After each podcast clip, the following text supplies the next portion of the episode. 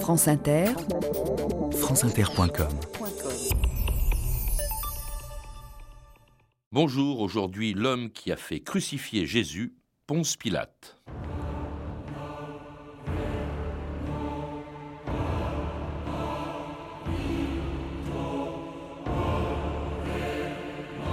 Je suis innocent du sang de ce juste. Ponce Pilate, Évangile de Matthieu. «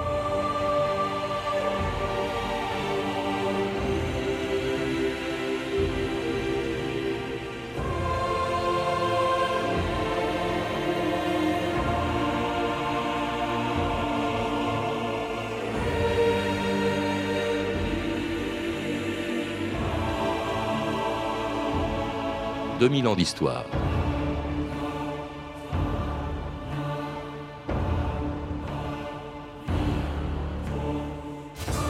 Rien ne prédestinait Ponce Pilate à devenir un jour célèbre. Il faisait partie de ces centaines de fonctionnaires qui administraient l'Empire romain à l'époque de Tibère, et personne n'avait jamais entendu parler de lui jusqu'à son arrivée en 26 dans une des provinces les plus lointaines et les plus turbulentes de Rome. Nommé gouverneur de Judée, Pilate est alors entré dans l'histoire en jugeant et en condamnant à mort Jésus. Après quoi personne ne sait ce qu'il est devenu. Certains pensent qu'il s'est suicidé, d'autres, comme l'écrivain Tertullien, ont même affirmé qu'après son retour à Rome en 37, il avait été jugé par le Sénat pour son action en Palestine et qu'il s'était même converti à la religion de celui qu'il avait fait condamner. Ponce Pilate, le Sénat s'est réuni aujourd'hui pour entendre ta défense. Alors nous t'écoutons. Parle. Qu'attends-tu? Qu'est-il advenu de ton courage? Qu'as-tu fait de ta voix? Son silence est une insulte à César et à sa justice. Alors, Ponce Pilate, il t'accuse d'avoir abusé des pouvoirs qui t'ont été conférés par le Sénat et le peuple de Rome. Quelle faveur d'être jugé en ces lieux, César. J'attends, tu le vois, ma sentence sereinement. Mon juge ne peut être de ce monde puisqu'il est au-dessus de nous. Je veux, César, n'avoir pour juge que celui que j'ai fait crucifier. Jean-Pierre Lémonon, bonjour. Bonjour. Alors, dans votre livre Ponce Pilate, qui vient d'être publié aux éditions de l'Atelier, vous parlez justement de cette possible conversion de Pilate à la religion de celui qu'il avait crucifié. C'est une des très nombreuses légendes, plus ou moins fantaisistes, qui ont circulé sur la vie de, de Ponce Pilate, dont on ne sait finalement pas grand-chose, hein, que ce soit après son départ de Judée ou même avant qu'il en soit devenu gouverneur. Il est devenu célèbre, bien sûr, à cause de sa condamnation de Jésus, mais au fond, on le connaît mal. C'est un illustre inconnu. Pas tout à fait. Vous avez raison, par un certain côté, c'est tout à fait un paradoxe, parce que cet homme a été un gouverneur de peu d'importance, rien à voir par exemple avec le gouverneur de Syrie, un Vitellius, mais et ensuite il a été euh, fort célèbre, mais en même temps, grâce à Flavius Joseph, nous avons tout de même un certain nombre d'informations sur des actes, des gestes qu'il a accomplis, et on peut se faire une idée du comportement de Pilate dans la province romaine de Judée. Alors Flavius Joseph, c'est un, c'est un juif qui a ultérieurement, qui était romain en même temps, qui a écrit beaucoup sur cette période et notamment sur les Romains en, Judée euh, à cette époque. Jean-Pierre Lémonon, vous le citez à plusieurs reprises, comme vous citez tous les textes, car aussi beaucoup de choses, notamment sur le procès de Jésus que l'on sait sur Pilate, viennent bien sûr des, des évangiles, mais eux, ils sont très postérieurs euh, à, à, ce qu'a écrit euh, Flavius Joseph. Est-ce qu'on sait d'abord ce qu'il était avant d'être nommé gouverneur de Judée, avant 26. Euh, tout ce qu'on peut dire avec certitude, c'est que ça a été un militaire qui a commandé des troupes auxiliaires. Voilà. Pourquoi? Parce que vous évoquez son nom qui serait peut-être une indication. Alors, le, il vient d'abord d'une, sans doute, euh, d'un rameau d'une famille relativement célèbre, les Pontius. C'est euh, sa. Pilatus est un surnom qui veut dire habile au javelot. Alors, la question, mais on ne peut faire que des hypothèses, c'est s'il a reçu lui-même ce surnom, on peut penser que c'était un bon militaire. Euh, si au contraire il le tient de son père ou grand-père, euh, ça ne nous dit plus grand-chose sur l'homme. Mm. Mais c'est certain qu'il a été, que c'était un militaire. L'évangile de Matthieu parle aussi d'une femme, de, qu'il est marié, qu'il est marié aussi avec une certaine Claudia Procula. Oui, alors là, vous nous dites plusieurs choses. L'évangile de Matthieu ne donne pas de nom. Mm. Le nom qu'on va avoir dès le IVe siècle par les actes de Pilate, c'est Procula. Et à partir du XVIIe, XVIIIe siècle, euh, elle deviendra Claudia Procula. Alors, ce qu'on peut penser, c'est pas du tout impossible. Sous Tibère, la question les femmes doivent-elles accompagner leur époux gouverneur a été discutée au Sénat. Donc, il est tout à fait possible que Pilate ait eu sa femme, mais là aussi, on ne peut faire qu'une hypothèse. En tous les cas, on ne peut pas s'appuyer sur Matthieu. Alors, une précision, Jean-Pierre Lémonon, il est donc nommé, comme l'ont été beaucoup d'autres hauts fonctionnaires de l'Empire, justement dans cet Empire, gouverneur, mais on dit aussi procurateur ou préfet. Alors, quelles étaient, quelle était la fonction exacte de Ponce Pilate? Alors, si vous voulez, la gouverneur, c'est un terme générique. En grec, c'est hégemon. Euh, donc, il a été gouverneur de Judée. Ça. Alors ensuite, dans les textes littéraires, on parle de procurator. C'est dans les textes latins. Dans les textes grecs, on parle d'épitropos, c'est-à-dire procurateur. C'est-à-dire Euh, Alors, le procurateur, c'est celui dont une, ça va être la fonction spécifique, ça s'occupe au départ des intérêts financiers de l'empereur.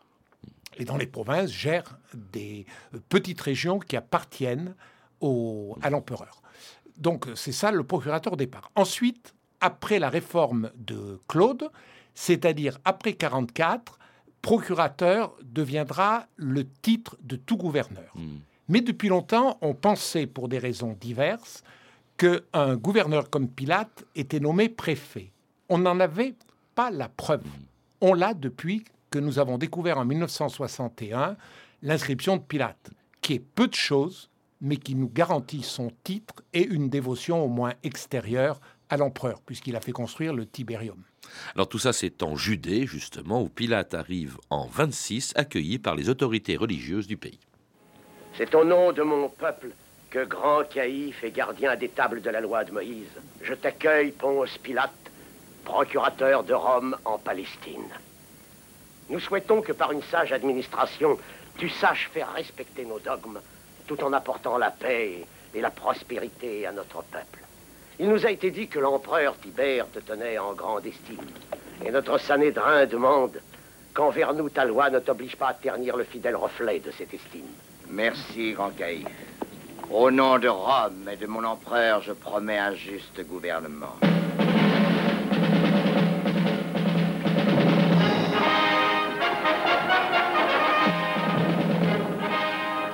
Quand Ponce Pilate arrive en Judée en 26, Jean-Pierre Lémonon, les, les Romains y sont en fait présents depuis longtemps. Eux, ils sont, ils sont présents depuis longtemps, puisqu'on peut dire que depuis euh, à peu près la moitié du second siècle avant Jésus-Christ, la présence romaine n'est pas de manière continuelle, mais les Romains s'intéressent à cette région. Véritablement, il y a mainmise, on peut dire, avec Pompée, vers les années 60, Avant Jésus-Christ, avant Jésus-Christ, oui, bien sûr, au moment où les derniers Asmonéens, les Maccabées, sont en train de se disputer entre eux pour avoir le pouvoir. Et alors, après Pompée, le génie de la part de Rome, c'est de mettre en place une famille euh, roi- qui Royale, vont être royale, une famille qui n'est pas royale à l'origine, et qui est la famille d'Hérode, Hérode le Grand. Et alors, par le biais d'Hérode le Grand et ensuite de ses fils, ou au moins de certains de ses fils, euh, les Romains vont faire de la Judée, une, dans le fond, on peut dire un royaume client. Hmm. Alors, quand on dit la Judée, il y a la Judée géographique au sud, vous avez la Samarie et la Galilée. Donc, euh, c'est une, euh, le terme, le terme officiel, c'est province romaine de Judée, mais c'est beaucoup plus que la simple région géographique. Donc il garde un roi, hein, ce sera euh, à l'époque de Ponce Pilate, ce sera Hérode Antipas, c'est-à-dire un descendant de, de Hérode le Grand. Et alors ils gardent aussi, ils ont l'habileté de garder, ce qui est très important évidemment en Judée, les autorités religieuses. Il y a le Sanhédrin d'une part et le grand prêtre d'autre part. Oui, alors dans ce que vous avez dit, il y a une petite, un petit point qui n'est pas tout à fait euh, précis ou qu'il faut euh, clarifier. c'est qu'effectivement, pendant l'existence de Jésus, il y a un fils d'Hérode, Hérode Antipas, qui gouverne la Galilée. Mais en parallèle, il y a pour le reste euh, du pays un gouverneur romain, qui évidemment est Pilate. Et qui gouverne d'ailleurs, et dont le siège, dont la capitale, si je puis dire, c'est Césarée. hein, c'est sur la Césarée côte- maritime. C'est sur la côte méditerranéenne. Et alors, euh, c'est un gouverneur. Ce gouverneur, justement, c'est c'est Ponce Pilate. Et dès son arrivée, eh bien, il commet une première maladresse en faisant construire un aqueduc pour alimenter Jérusalem en eau. Voici les rapports de la province de Samarie. Je me souviens. C'est une région défavorisée. Oui. La terre est improductive, elle manque d'eau, c'est forcé. Le Sanhédrin a refusé de contribuer à la construction d'un aqueduc. Refusée. Mais le Sanhédrin est pourtant fort riche. L'aqueduc ne doit pas créer de nouvelles dépenses. Mais qui va en bénéficier sinon le peuple? Mais, procurateur, nous respectons l'autorité souveraine de Rome. Mais avant tout, sache que le Sanhédrin a une vue différente, basée sur une loi ancestrale et orthodoxe. Le peuple doit contribuer à l'entretien du temple. La taxe qu'il verse à honorer, à glorifier Dieu. Et non les hommes. Galba, et vous, membres du Sanhédrin, pour ma première ordonnance en Palestine, je veux voir les bases de l'aqueduc avant un mois, et je lèverai une taxe si sa construction l'exige. Mais procurateur Je vous remercie d'être venu. Alors justement, la construction de cet aqueduc, euh, vous le rappelez Jean-Pierre Lémenon, dans votre livre, c'est une des premières bourdes, en tout cas une erreur que commet Ponce Pilate à peine arrivé. Il se heurte d'abord au Sanhédrin. On- Je vous ai posé la question, mais euh, rappelez-nous oui. ce que c'est. Alors, le Sanhédrin, c'est dans le fond le pouvoir religieux. Et devant Rome, le Sanhédrin avec le grand prêtre euh, sont dans le fond les garants de la bonne conduite euh, des Juifs euh, vis-à-vis de Rome. Alors en quoi justement la construction de cet aqueduc est considérée comme scandaleux Oui, alors si vous voulez, le- la première maladresse, c'est euh, Pilate a fait rentrer les enseignes à Jérusalem. Tout à l'heure, vous évoquiez la capitale administrative Césarée. était Césarée. C'était véritablement, de la part des Romains, un respect du monde juif. D'avoir, et en même temps, la sécurité. D'avoir éloigné justement Voilà, le pouvoir le politique pouvoir romain de la ville sainte les de Jérusalem. enseignes, tout ce qui pouvait avoir une résonance religieuse romaine. Les enseignes, c'est ce que portaient les légionnaires avec l'effigie de l'empereur. Voilà, que portaient les auxiliaires, Hmm. puisque c'était des troupes auxiliaires en province romaine. Alors donc il fait cette gaffe, ça provoque évidemment un grand scandale, et puis autre gaffe, cet aqueduc. Alors, l'aqueduc, euh, en soi, là où c'est vraiment une maladresse, Parce que c'est pour amener de l'eau à Jérusalem, a Exactement. priori ça devrait être Ce bien. qui pouvait favoriser les sacrifices, ça pouvait être très intéressant. Seulement, il semble qu'il a d'abord décidé de lui-même la faire. Il a voulu faire cela. Euh, deuxièmement, qu'il a puisé, qu'il a fait puiser, parce qu'on ne peut pas imaginer que Pilate ait puisé lui-même dans le trésor, mais il a fait puiser dans le trésor en ayant l'accord du grand prêtre Caïphe, qui finalement était un homme à sa dévotion, puisque quand Pilate arrive, Caïphe est en place, quand il part, Caïphe est toujours en place. Le, trésor du temple qui était destiné, on a entendu cet extrait de film, qui était destiné en fait au sacrifice hein, euh, que devaient faire les Juifs et pas du Bien tout à la construction d'un aqueduc. Ah si, Et, et ce trésor était, ce trésor était quand même collecté dans toute la population juive. Je crois que même que la diaspora, qui était très importante, les Juifs payaient justement pour le trésor du temple. Tout à fait, et les Romains respectaient cela. Mais le trésor du temple pouvait aussi servir à améliorer, on a eu d'ailleurs vers les années 60, des travaux payés, financés par le trésor du temple dans la ville de Jérusalem. Ça pouvait avoir aussi un motif social pour procurer du travail.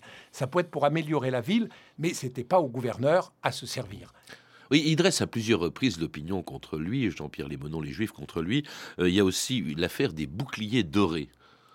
Oui, euh, alors là, euh, d'ailleurs, on voit bien tel que Philon le raconte, puisqu'il y a non seulement des textes de Flavius Joseph, mais on a un texte de Philon tout à fait intéressant. Euh, Philon, dans la lettre, il rapporte une lettre de euh, Agrippa, du roi Agrippa, qui est un petit-fils d'Hérode le Grand. Euh, manifestement, on n'estime pas que ce que Pilate a fait est absolument Oui, mais ce qu'on scandaleux. appelle, c'est quoi C'était boucliers dorés? Alors, ces boucliers dorés, c'est des boucliers qui ont une portée cultuelle.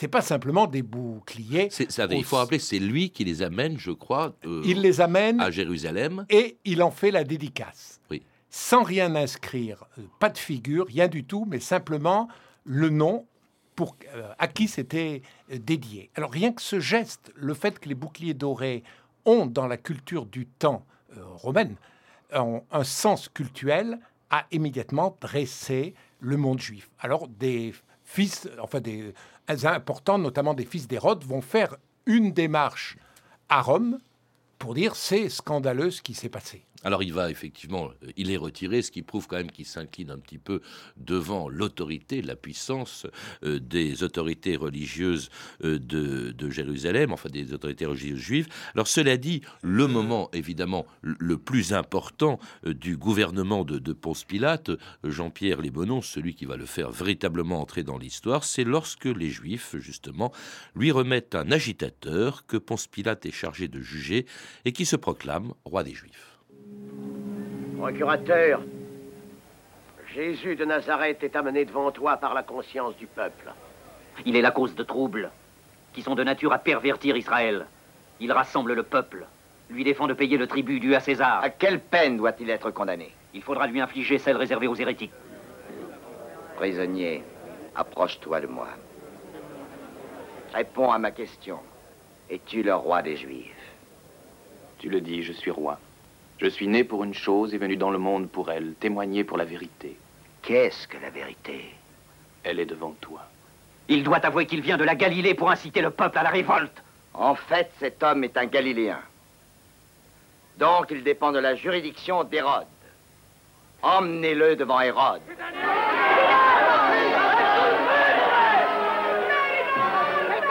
Alors Jean-Pierre Lémonon, on le voit, vous le dites, hein, Pilate n'a manifestement pas envie de faire juger Jésus. Au nom de quoi est-ce que les Juifs remettent un Juif au gouverneur de Judée? Euh, quelles sont ses compétences sur le plan judiciaire Oui, alors ce qu'il faut dire d'abord, il faudrait, je dirais, éliminer le terme les Juifs, mais dire les grands prêtres juifs. Les grands prêtres. Les grands prêtres qui sont d'ailleurs mal vus du reste du peuple, puisque ce sont des créatures euh, de Rome car le gouverneur fait ce qu'il veut du grand prêtre. vraiment, Caïphe a dû être extrêmement souple, puisque le prédécesseur de Pilate, Valerius Gratus, a destitué cinq fois le grand prêtre. Hmm. Ce que Pilate ne fera pas. Ce que Pilate ne fait pas, et donc sans doute Caïphe lui convient parfaitement. Alors la raison, c'est très simple. Euh, là, je crois qu'on peut dire, à travers les différents témoignages que nous avons, et notamment les évangiles quand ils sont traités sur le plan de l'histoire, le seul Pilate a en Judée la possibilité de condamner quelqu'un. Les grands prêtres peuvent lui demander de faire condamner quelqu'un, de l'exécuter. Eux peuvent désirer faire exécuter quelqu'un, ils ne peuvent pas le faire exécuter. Oui, mais alors on voit bien qu'il est embarrassé, Pilate, et justement, il renvoie Jésus devant le roi, devant Hérode, en disant, moi je ne veux pas m'en occuper. Oui. Donc ça veut dire que Hérode aussi a un pouvoir judiciaire parce que Jésus est galiléen, c'est-à-dire sous l'autorité d'Hérode. Oui. Alors ça, ce n'est pas possible sur le plan de l'histoire que Pilate ait voulu faire une fleur à Hérode Antipas, roi de Galilée, c'est possible. Mais ce n'est pas possible sur le plan de l'histoire parce que l'homme qui a commis une faute est jugé là où il a commis sa faute.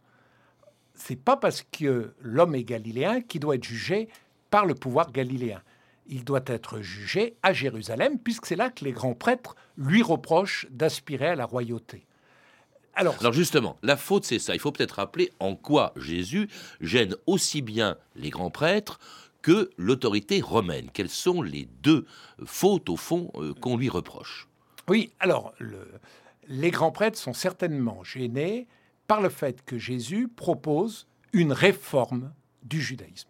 Jésus ne veut pas créer une religion.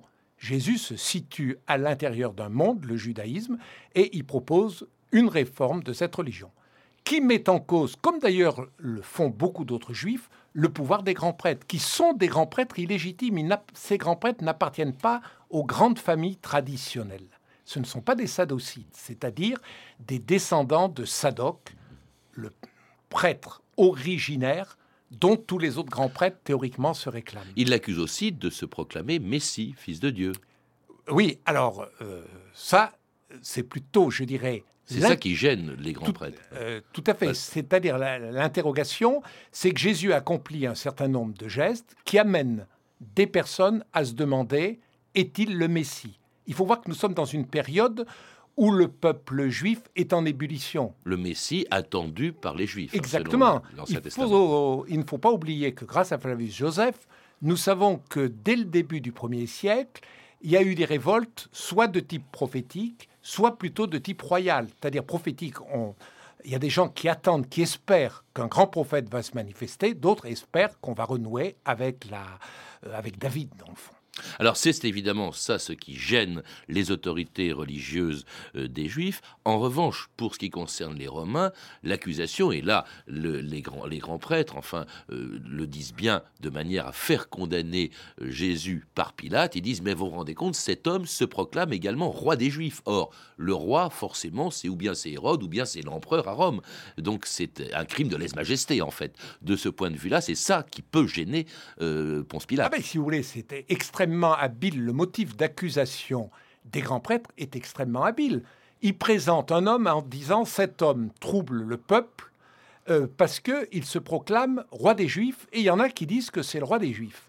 Donc, à ce moment-là, ou Pilate intervient et le condamne, ou alors il ne fait rien parce qu'il ne veut pas se laisser commander par les grands prêtres, mais à ce moment-là, il est dénoncé à Rome comme euh, prenant ses distances vis-à-vis de la Pax Romana.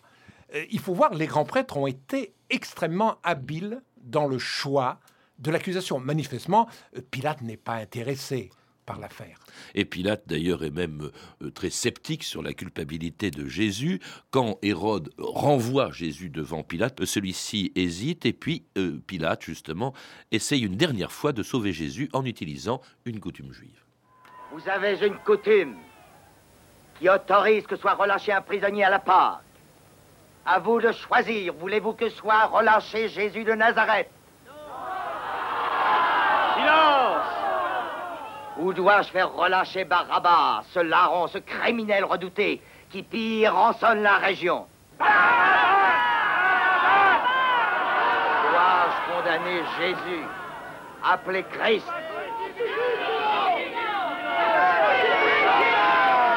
Pour quel faux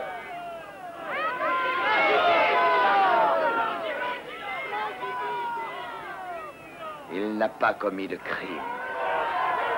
Apportez-moi les guerres. Du sang de cet homme, je me lave les mains.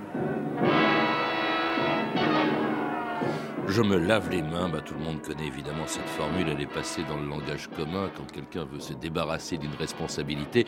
Au fond, Jean-Pierre Lémenon, est-ce que qui, au fond, des grands prêtres ou de Ponce Pilate est responsable de la mort de Jésus, de sa condamnation Car la condamnation, elle est romaine, d'ailleurs le supplice est romain. La croix, c'est un supplice romain. Alors, si vous voulez, il faut distinguer, je crois, entre une responsabilité euh, morale, c'est incontestable que le petit noyau des grandes familles sacerdotales a voulu faire condamner Jésus.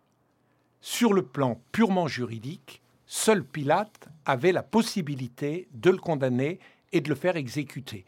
Alors, vous savez, le supplice romain, c'est vrai que c'est, on a souvent dit que c'est un supplice romain. Réservé aux esclaves, en principe. Voilà, ou- tout à fait. C'est tout ce qu'il y avait de plus humiliant, la crucifixion. Il n'en demeure pas moins que même à l'intérieur du monde juif, il y a eu des crucifixions.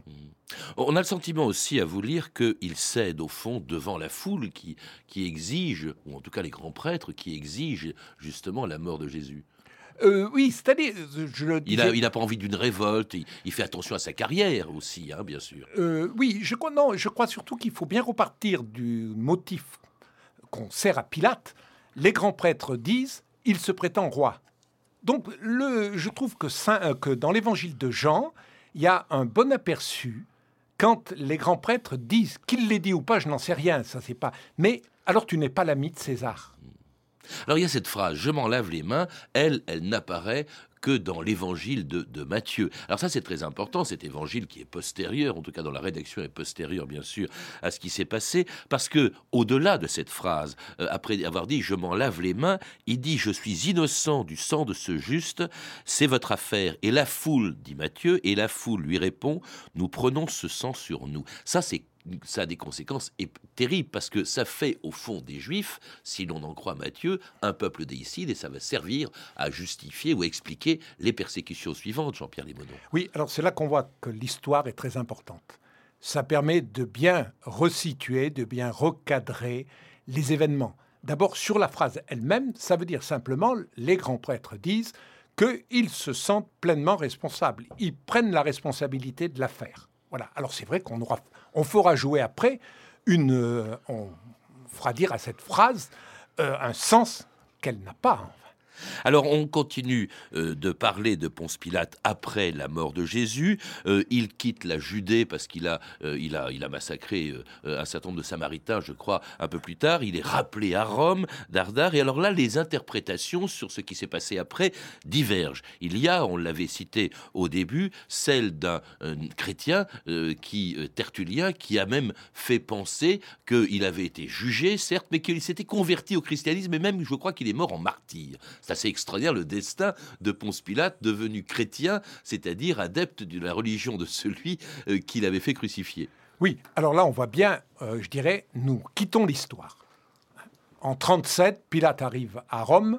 Euh, Tibère est mort, on ne sait plus que Pilate est devenu ensuite. Remplacé par Caligula, oui. Le, oui, Tibère. Mmh. Tibère meurt, tout à fait. Mmh. Donc, par la suite, on va se saisir de la figure de Pilate. Et on va avoir, dans le fond, deux grandes traditions. Une tradition qui va faire de Pilate, d'abord avec Tertullien, un chrétien, et puis après, même dans certaines traditions orientales, un saint. Hmm. Derrière, qu'est-ce qu'il y a? Il y a l'idée que, tout, que le Christ est mort pour sauver tout le monde, y compris celui qui l'a fait condamner. Et puis de l'autre côté, on aura l'idée, au contraire, que tout châtiment, et surtout d'avoir laissé mettre à mort Jésus, mérite la mort. Et puis, il, est, il, aurait, selon d'autres, été condamné à l'exil par le successeur de Tibère, justement. Au fond, condamné aussi pour maladresse, pour avoir mal géré cet empire romain. C'est un peu euh, votre conviction. Euh, la maladresse de Pilate, Jean-Pierre Lémonon, c'est ce que l'on retrouve en tout cas dans la conclusion de votre livre sur euh, Ponce Pilate, qui vient de paraître aux éditions de l'Atelier. À lire également Jésus, complément d'enquête, une coédition Le Monde de la Bible et Bayard, ainsi qu'une biographie de Flavius Joseph, dont on a parlé aujourd'hui Un juif dans l'Empire romain de Patrick Bannon, publié aux presses de la Renaissance. Vous avez pu entendre des extraits de Ponce Pilate, un film de Gianpaolo Calegari et Erwin Rapper, avec Jean Marais, qu'on a reconnu dans le rôle titre, et qui est édité en vidéo chez René Château. Toutes ces références sont disponibles par téléphone au 32 30, 34 centimes la minute ou sur le site franceinter.com. C'était 2000 ans d'histoire. À la technique, Sandrine Laurent et Rémi Quincé. Documentation, Claire Destacan, Emmanuel Fournier, Camille Pouchalaguier et Franck Olivard. Une réalisation de Nathalie Salle.